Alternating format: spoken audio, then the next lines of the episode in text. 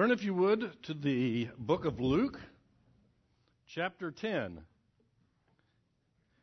We're continuing in our series of questions that Jesus asked. And today's question is rather simple Who is my neighbor? But we'll get a running start into it at verse 25. And Nail said she's going to behave herself today. After last week, I'm not sure.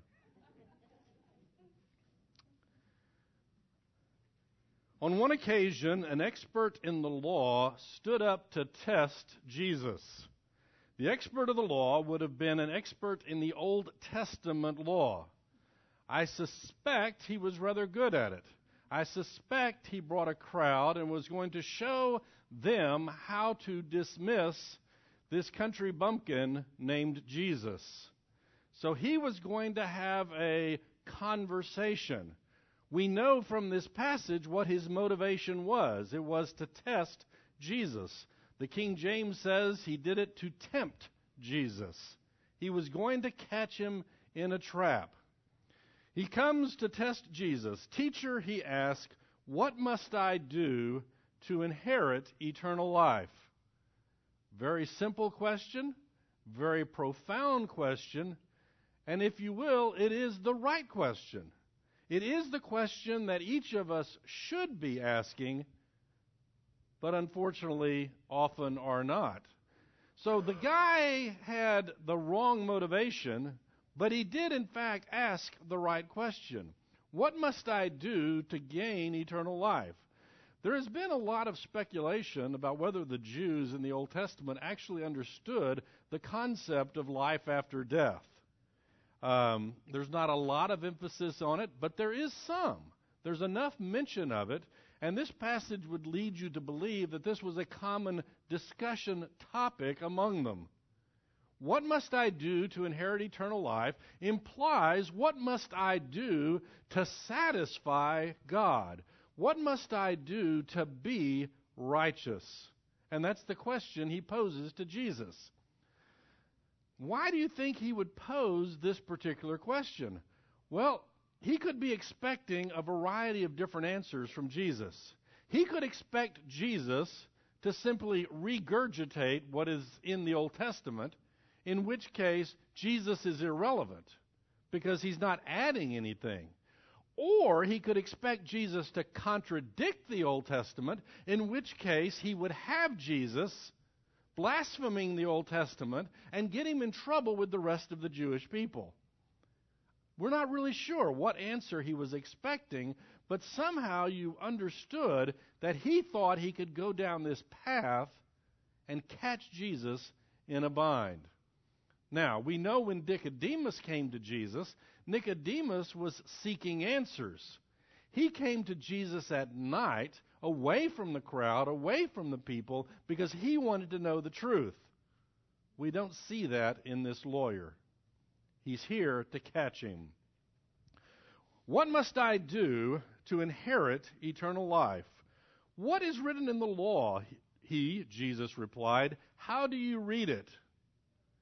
Now, Jesus is talking to a lawyer. Jesus is the country bumpkin in the lawyer's eyes. So Jesus puts the lawyer back on the defensive and says, What do you think? What do you get out of the Old Testament law? What do you think you have to do to gain eternal life? He, the lawyer, answered, Love the Lord your God with all your heart, and with all your soul, and with all your strength, and with all your mind, and love your neighbor as yourself. This is the classic summary of all the Old Testament law. When Jesus is asked to summarize the law, this is the answer he gives. When the prophets are asked to summarize the law, this is the answer they give. It is not a replacement, it is a summary of the law. All the law can be wrapped up into these two statements love God, love your neighbor. Not love God with a piece of who you are, love God with the totality of your being, with all your mind, everything you think. He should be the center of your thoughts. With your spirit, your spiritual nature should be totally focused on Him. With your strength, all of your energy is to be directed toward loving God. That is the summary of the Old Testament law. And that is the answer that the lawyer gives to Jesus. And Jesus responds, You have answered correctly. Jesus replied, Do this and you will live. End of conversation. Where was the trap? It didn't get sprung. Jesus asked the individual, What do you think the answer is? The individual, being an intelligent, uh, knowledgeable person of the Old Testament law, gave the right answer. And Jesus says, Great. But he didn't stop with, Great, you know the right answer. He said, Great, you know the right answer. Now go and do it. Now, here we are, 2,000 years later, well past uh, the Reformation. We have Paul, we have the epistles, we have the New Testament written down for us. And some of this bothers us. Because Jesus is essentially telling this individual, do these things, do this work, and you're in. You've got the right answer. All you have to do is love the Lord your God with all your heart, with all your strength, with all your mind, with all your soul, and love your neighbor as yourself, and you are in. Martin Luther wrestled with this. Martin Luther wrestled with this because he realized he could never, ever love the Lord his God with all his heart, soul, mind, and strength, much less love your neighbor as yourself. He would spend five hours a day in confession, and the priest would get irritated with him. I mean, he was a priest, but the priest that he was giving confession to would get irritated. Come back when you have a, a real sin to confess. You know, go do something wretched so you have something to confess. But Martin Luther was aware of the fact that he did not love God with all his heart, with all his mind, with all his soul, and with all his strength. Who can? Who does? But that's what Jesus proposes to this lawyer. You've given me the right answer. All you have to do now is go off and do that, and you will inherit eternal life. And you know what? Jesus is speaking the truth. As we have said in here repeatedly, you can be saved by doing good works. All you have to do is love the Lord your God with all your heart, with all your mind, with all your soul, with all your strength, and your neighbor as yourself from the day you're born till the day you die. And you're in. But when you deviate from that, you're in trouble. And that's why we need the finished work of Jesus Christ. But that comes later. He's dealing with the lawyer. No lawyer jokes, but he's dealing with the lawyer. And the lawyer gives the answer, and it is the right answer. And Jesus says, Go and do it. But he, the lawyer, wanted to justify himself. He, the lawyer, wanted to justify himself. I would contend that that is the source of a great number of problems in the world, a great number of the false religions in the world. It's an attempt by we as human beings to justify ourselves. First off, why do you think he felt the need to justify himself?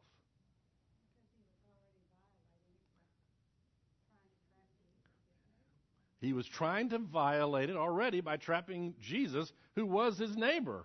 That's a good point. Somebody else.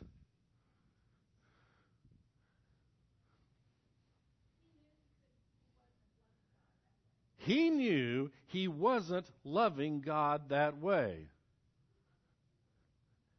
He was a smart guy. This wasn't some ignorant person that walked up to Jesus. He had studied, he had pored over the law. And don't you think that in the privacy of his study, as he looked at that law and he said, I don't do that one. I don't do that one. I don't do that one. I don't do that one. And when Christ gave him the simple answer, just go, do that, he knew he couldn't do it. Yes, Linda. The lawyer is looking for a loophole. That's what we're getting to. That's where we are headed. The lawyer is looking for a loophole. Yes, Jerry.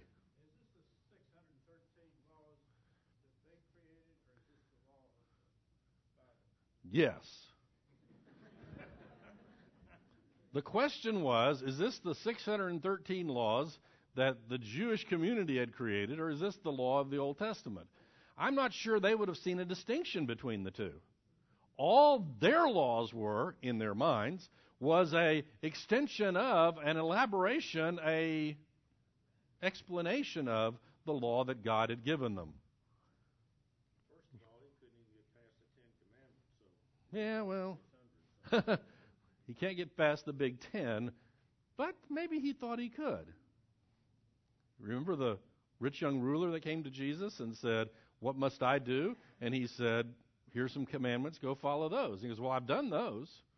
Now, we understand, particularly reading the Sermon on the Mount in the book of Matthew, where Christ takes those laws and internalizes them and says, Okay, it's not enough just not to murder somebody. If you hate them, you've murdered them in your heart. It's like, oh, then we're in deep trouble. Yes, Jared. Well, the fact that he asked, um, and who is my neighbor? Well, you're getting ahead of me here. What's that? You're getting ahead of me here. He's looking for the loophole in order to justify himself. We, as human beings, are constantly looking for the loophole whereby we can pretend to ourselves that we are not guilty before a holy God. And if we are industrious, we go start a religion that produces a list of things that if we do that list of things, we will be justified before our image of God because we cannot stand before the real God.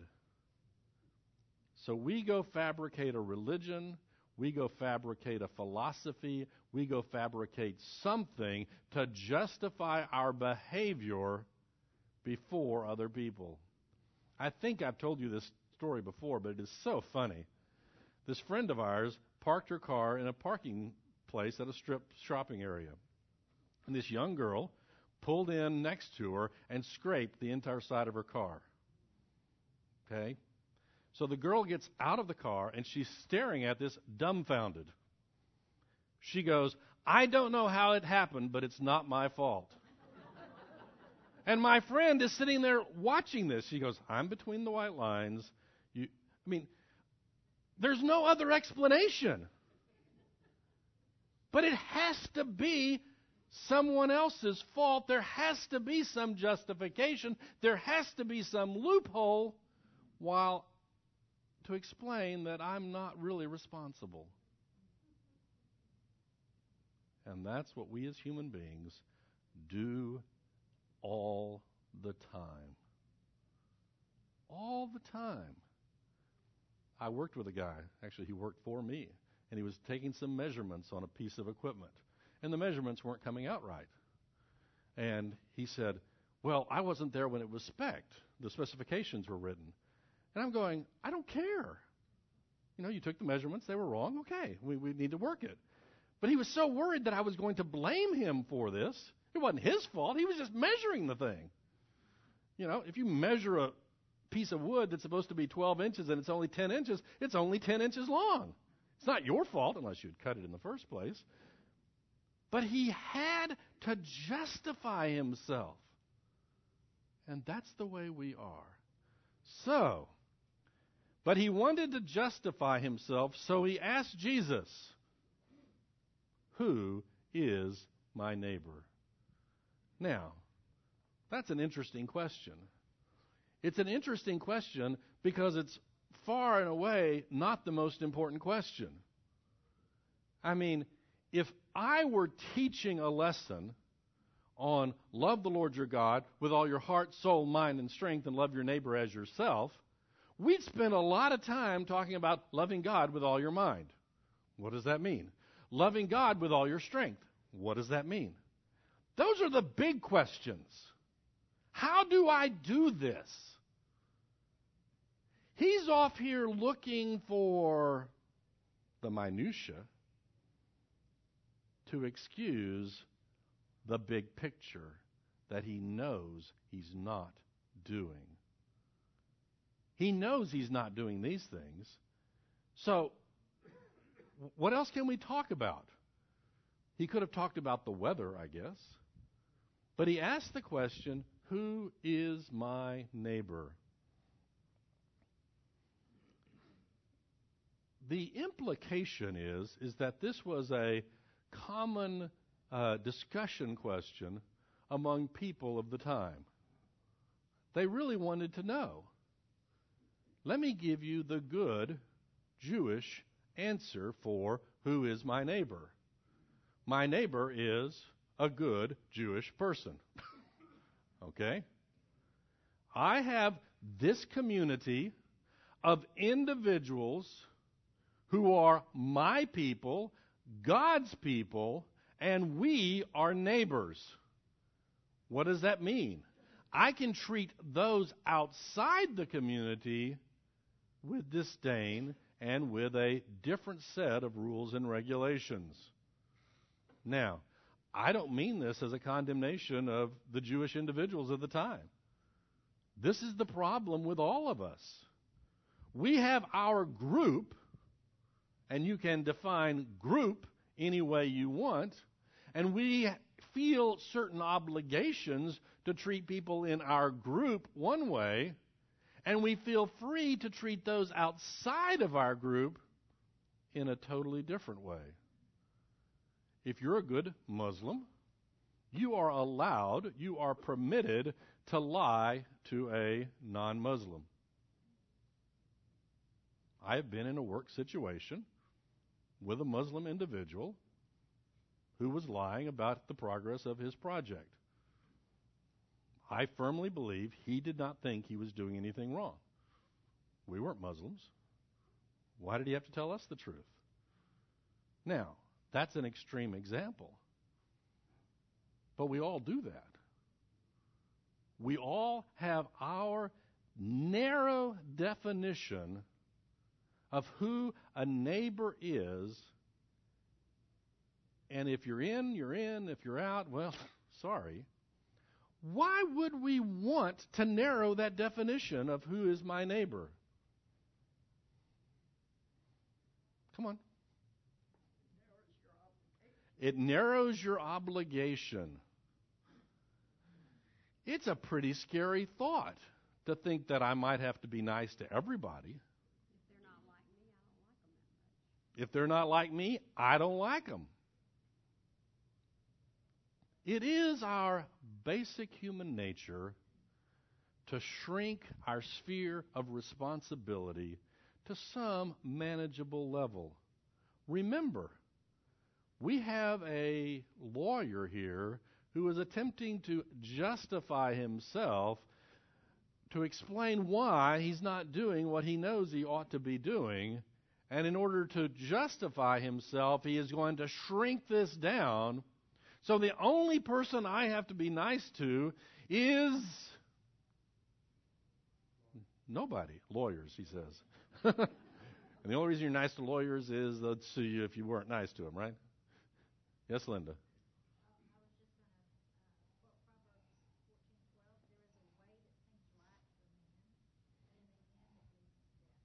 There is a way that seems right. There is a way that justifies my behavior. And I'm going to follow that way, literally to the death. Yes, Jared. Oh, yeah. Guy next door to me that we fight all the time mm-hmm. about who's, where the property line's at. That was kind of my thinking is that he was searching like, oh no, Yeah. We all have those people in our minds. And Joy had an interesting observation. Here he is coming after Jesus, who is a good Jewish man. So maybe he's not his neighbor. So you get the implication that this debate had been going on, either publicly or in their minds, who he is responsible for. But he wanted to justify himself, so he asked Jesus, Who is my neighbor? In reply, Jesus said, and here we have a story. This is the way Jesus handles discussions with bright young lawyers. It is interesting, just as an aside, you know, I have the NIV here, and there's a kind of a section heading up there that says the parable of the Good Samaritan.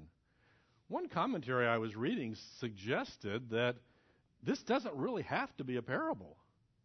He could be relating a true story for all we know. A story that was current event or something. We don't know. I thought that was interesting, but traditionally this is called a parable. We know that Jesus spoke in parables.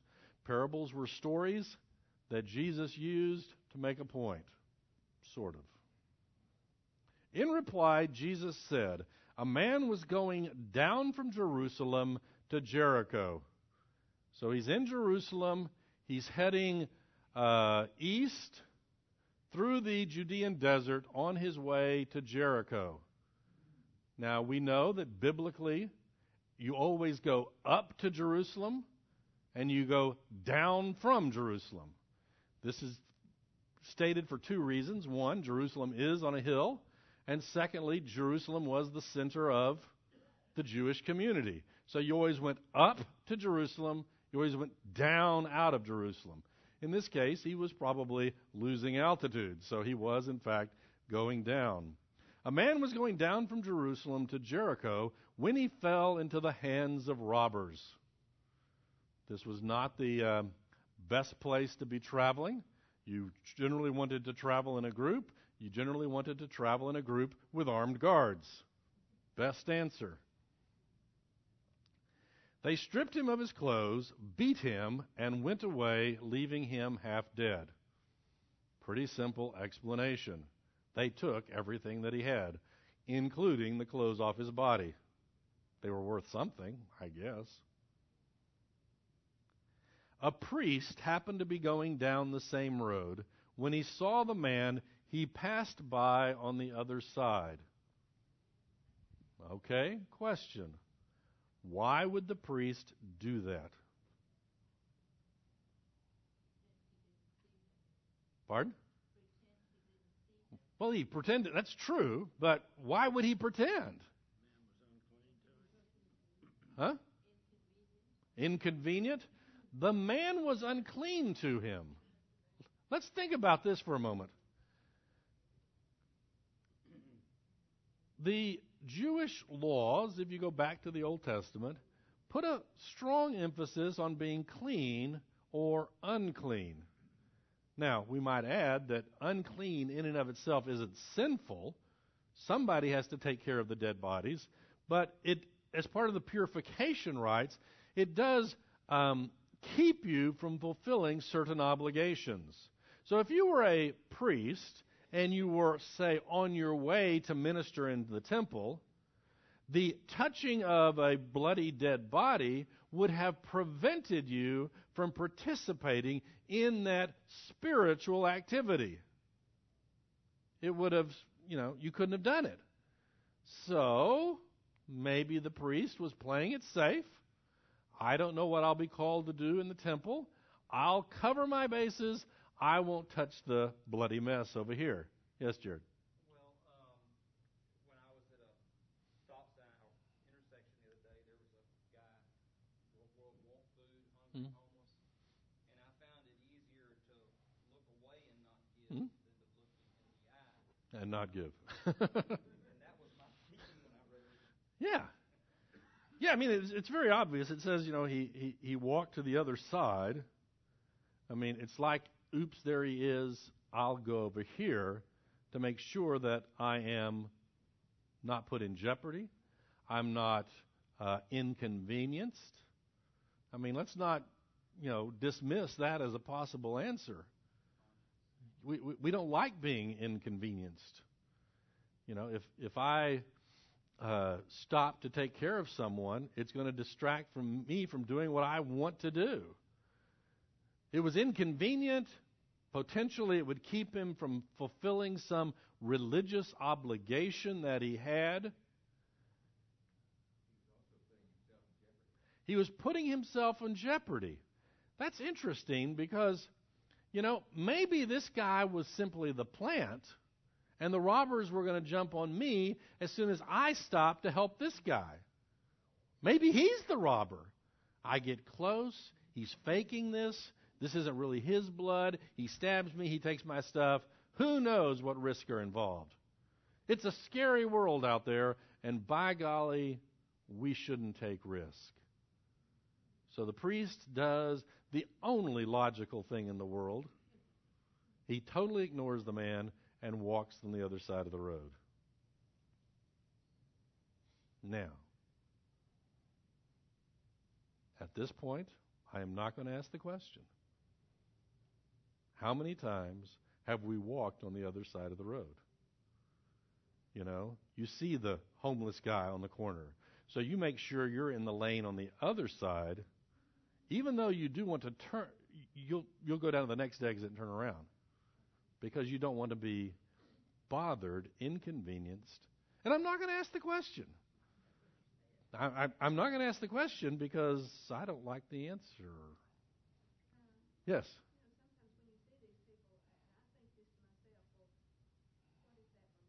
Mm-hmm. Mm-hmm. Yeah. What if it was us? Yes, Jerry. Well, I understand what you're saying, but uh, as a word of caution, Hmm? and I, I don't know how to approach this Hmm? comment, so I'm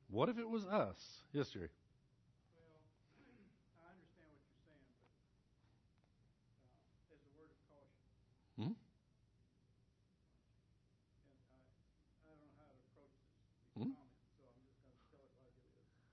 When you're over beautiful feet, there are some MHMR Mhm. issues there. Mhm. You know what I'm talking about?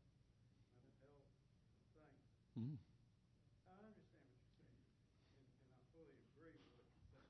I didn't say anything. I didn't ask the question.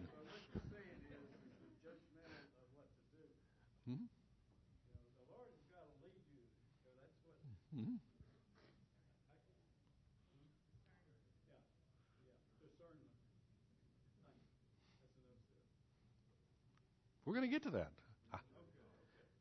His thought was that there are legitimate concerns.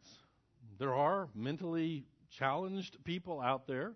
There are people out there who want to do you harm. There are legitimate concerns, so we shouldn't just brush it off as irrational. But hold that thought. We'll be back to this. But that's why I didn't ask the question. I didn't want to know the answer to the question. Yeah, he went to the other side of the road. Why did the. Oh, anyway. So too, a Levite, when he came to the place and saw him, passed by on the other side of the road. So we had a priest and we have a Levite. The Levites were the tribe that was given the task of taking care of the tabernacle and the temple and all of those things. So, uh, if I'm not mistaken, a priest would have been a Levite, but not all Levites were priests. There was a spe- specific family of the Levites that was given the obligation to be priest. The rest of them were responsible for the upkeep of the holy things. So, we could have the same discussion about why the Levite did it, and we come up with the exact same list of reasons. They didn't want to. Let's keep reading. But a Samaritan. We talked about the Samaritans a couple of weeks ago when we talked about the woman at the well. We will re emphasize this so that you, you get a, um, an emotional grasp of who the Samaritans are. The Jews hated the Samaritans. They were dogs. They were unclean. They were not fit to enter our presence, is what a Jew would say. They sold out. They've intermarried. They worship someplace else. They're dirty, filthy. They're not like us. We will have no association with them. Have I emphasized this enough? You go to whatever your worst racial, ethnic, uh, hatred hotspot in the world, and that's this right here. That's what we see. A Samaritan came up. As he traveled, he came where the man was. When he saw him, he took pity on him. Other translations say he had compassion. Hold that thought. He went to him and bandaged his wounds, pouring on oil and wine. That would be a medicinal concoction of the time. Pouring on oil and wine. Then he put the man on his own donkey, took him to an inn, and took care of him. How much inconvenience was this? You have to assume the man was going somewhere. You have to assume he was going somewhere to do something. And he was expected. and all of a sudden, that something wasn't being done because he had compassion on this man. Now, we had a priest and we had a Levite. I mean, to put it in a bizarre fashion, they were paid to be compassionate. That was their job to be compassionate. But they had no compassion.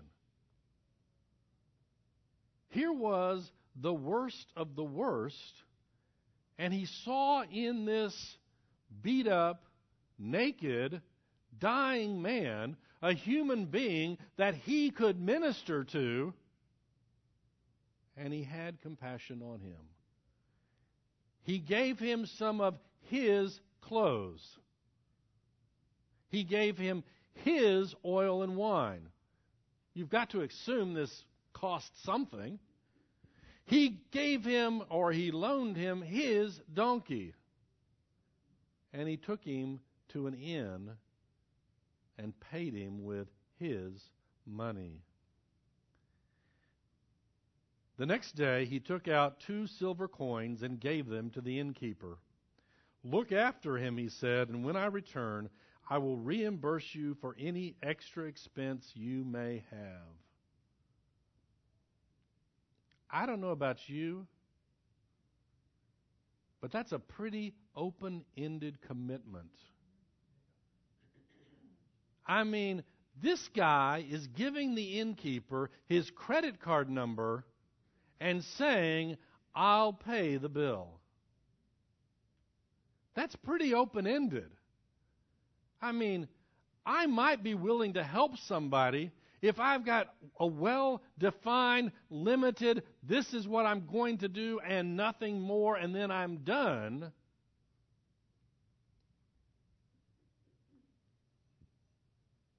But this man did what needed to be done to take care of this individual. Then Jesus asked the question, which is our question for the day Which of these three do you think was a neighbor to the man who fell into the hands of robbers? You're this lawyer I, I am assuming this lawyer is an honest person. I'm assuming he's an intelligent person. I'm assuming that he is a truthful person. And Jesus is asking him a direct question Okay, nice Jewish lawyer. We have a priest, high member of society, important individual, professional good guy. We have a Levite, maybe not as good as the priest, but still of the right tribe, good guy. And we have a Samaritan and good Jewish lawyer. You know all about them, right? Which of these three was the neighbor of the man who was beat up by the robbers? The expert in the law replied, The one who had mercy on him. Jesus told him, Are you ready for this? Jesus told him, Go and do likewise. Does that mean you're supposed to go walking the Jericho road waiting for people to beat somebody up so that you can minister to them? No, not necessarily. Yes.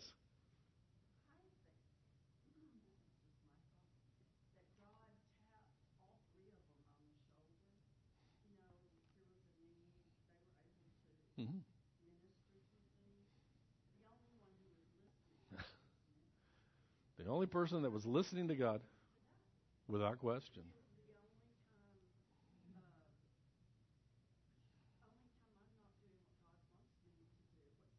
Mhm.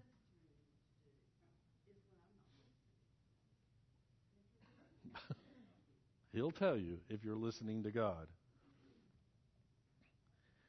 Go and do likewise. What is the likewise? The likewise is showing mercy. Who is my neighbor? The attorney, the lawyer, wanted to justify himself, and the only way he knew to do that was to shrink it down, down, down. Because he could not stand the obligation if he opened that up too broadly. He couldn't stand it. So he had to shrink it down.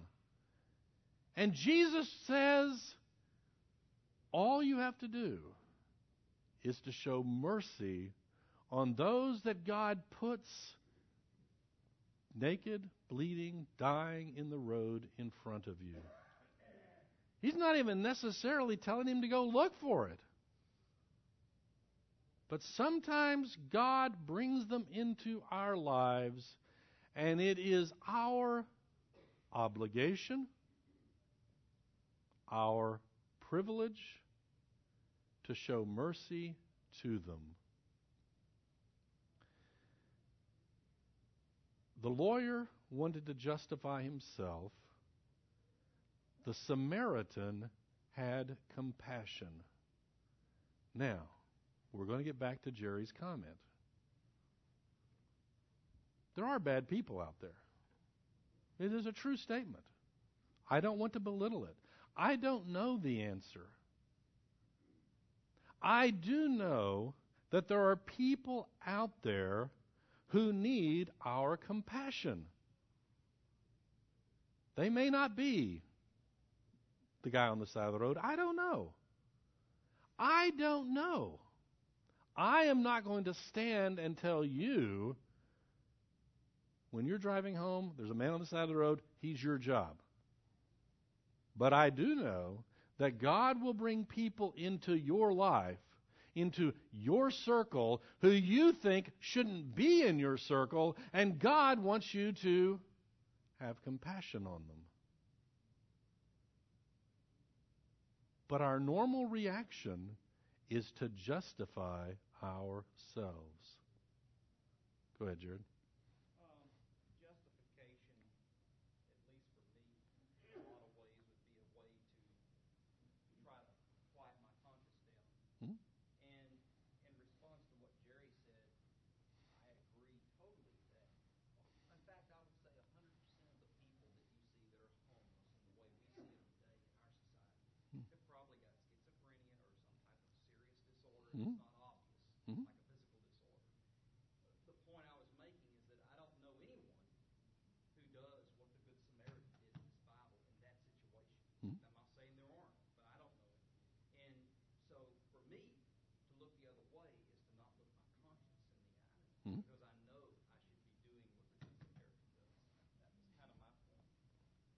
avoiding our conscience. You know, God does give us a conscience for a reason, but that's a whole different lesson. There are two possible answers. Go ahead, Jerry. Well, there's a way. I'll just say that. There is a way. I hope nobody drives home today and sees somebody on the side of the road. Picks him up, gets murdered, and it's all my fault. I have done this one time, and my little wife here is jumping up and down and screamed at me. I have a feeling that I was doing the wrong thing because of what happened. He was the mental case, and he needed to be on the fourth floor of JPS. Go ahead. I went through a drive-through once and, and got some hamburgers and there were two for one. Hmm. And okay, then I come up, one of these men said, "Hungry." Hmm. I gave him my other hamburger and he just looked at me and said, "You trying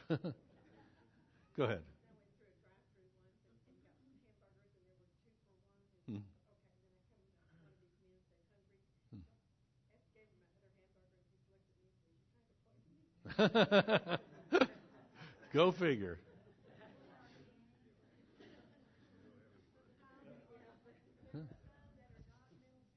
My son picked up a, a young man on the highway, Mhm. on a kind of a back road. Uh, he was standing there. He was very unkempt, and I was very concerned that my son did this. He Mhm. took him to a, a little restaurant cafe and paid, fed him and paid Mhm. the bill, and gave him a little cash and went on his way.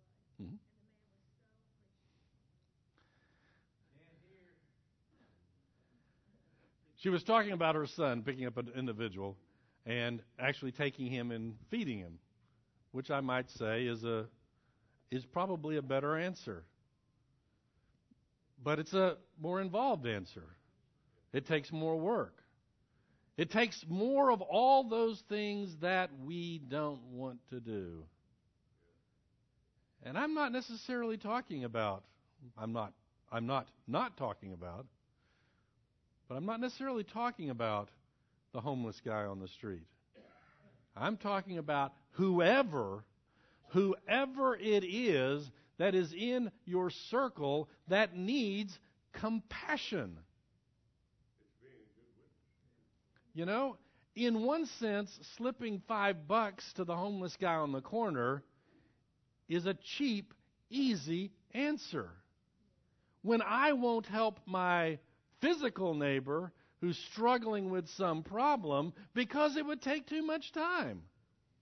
I have a, well, I'm not even, I won't identify him too closely, but I, I know an individual who says he won't witness to people because if I witness to them, then I'll have to disciple them, and that takes a lot of time. I don't have the time. Who has the time in this world to do this stuff?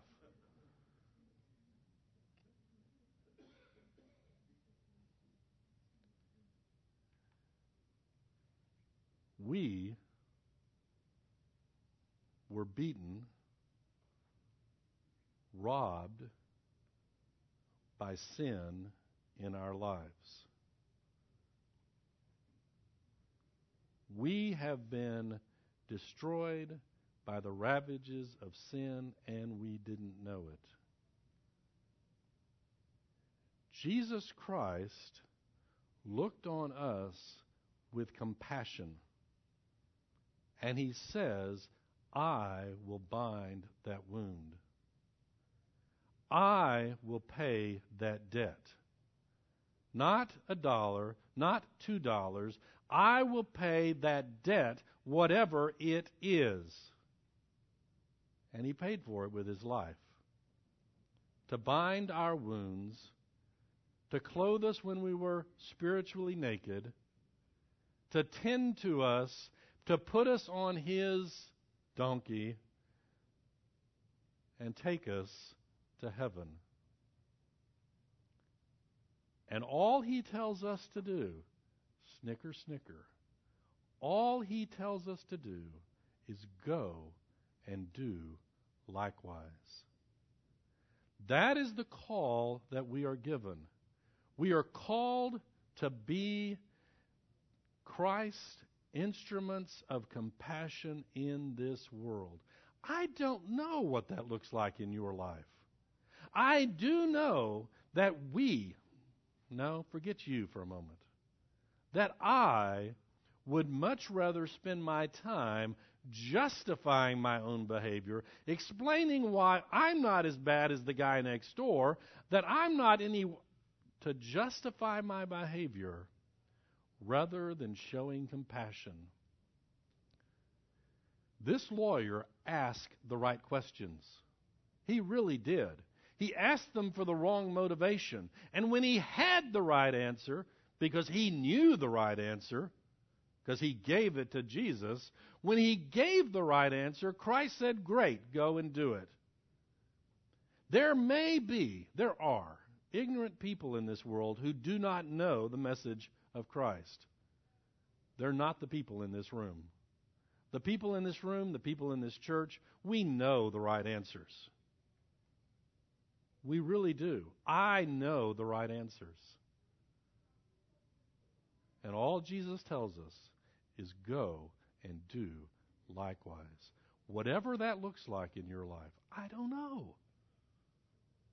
God will bring them into your life and you will respond. Or you'll walk to the other side of the road. Let's close in prayer. Dear Heavenly Father, thank you that you showed compassion on us when we were unworthy. I pray, Lord, that we likewise would show compassion on those around us, for it's in Jesus' name we pray. Amen. Yes. Go ahead.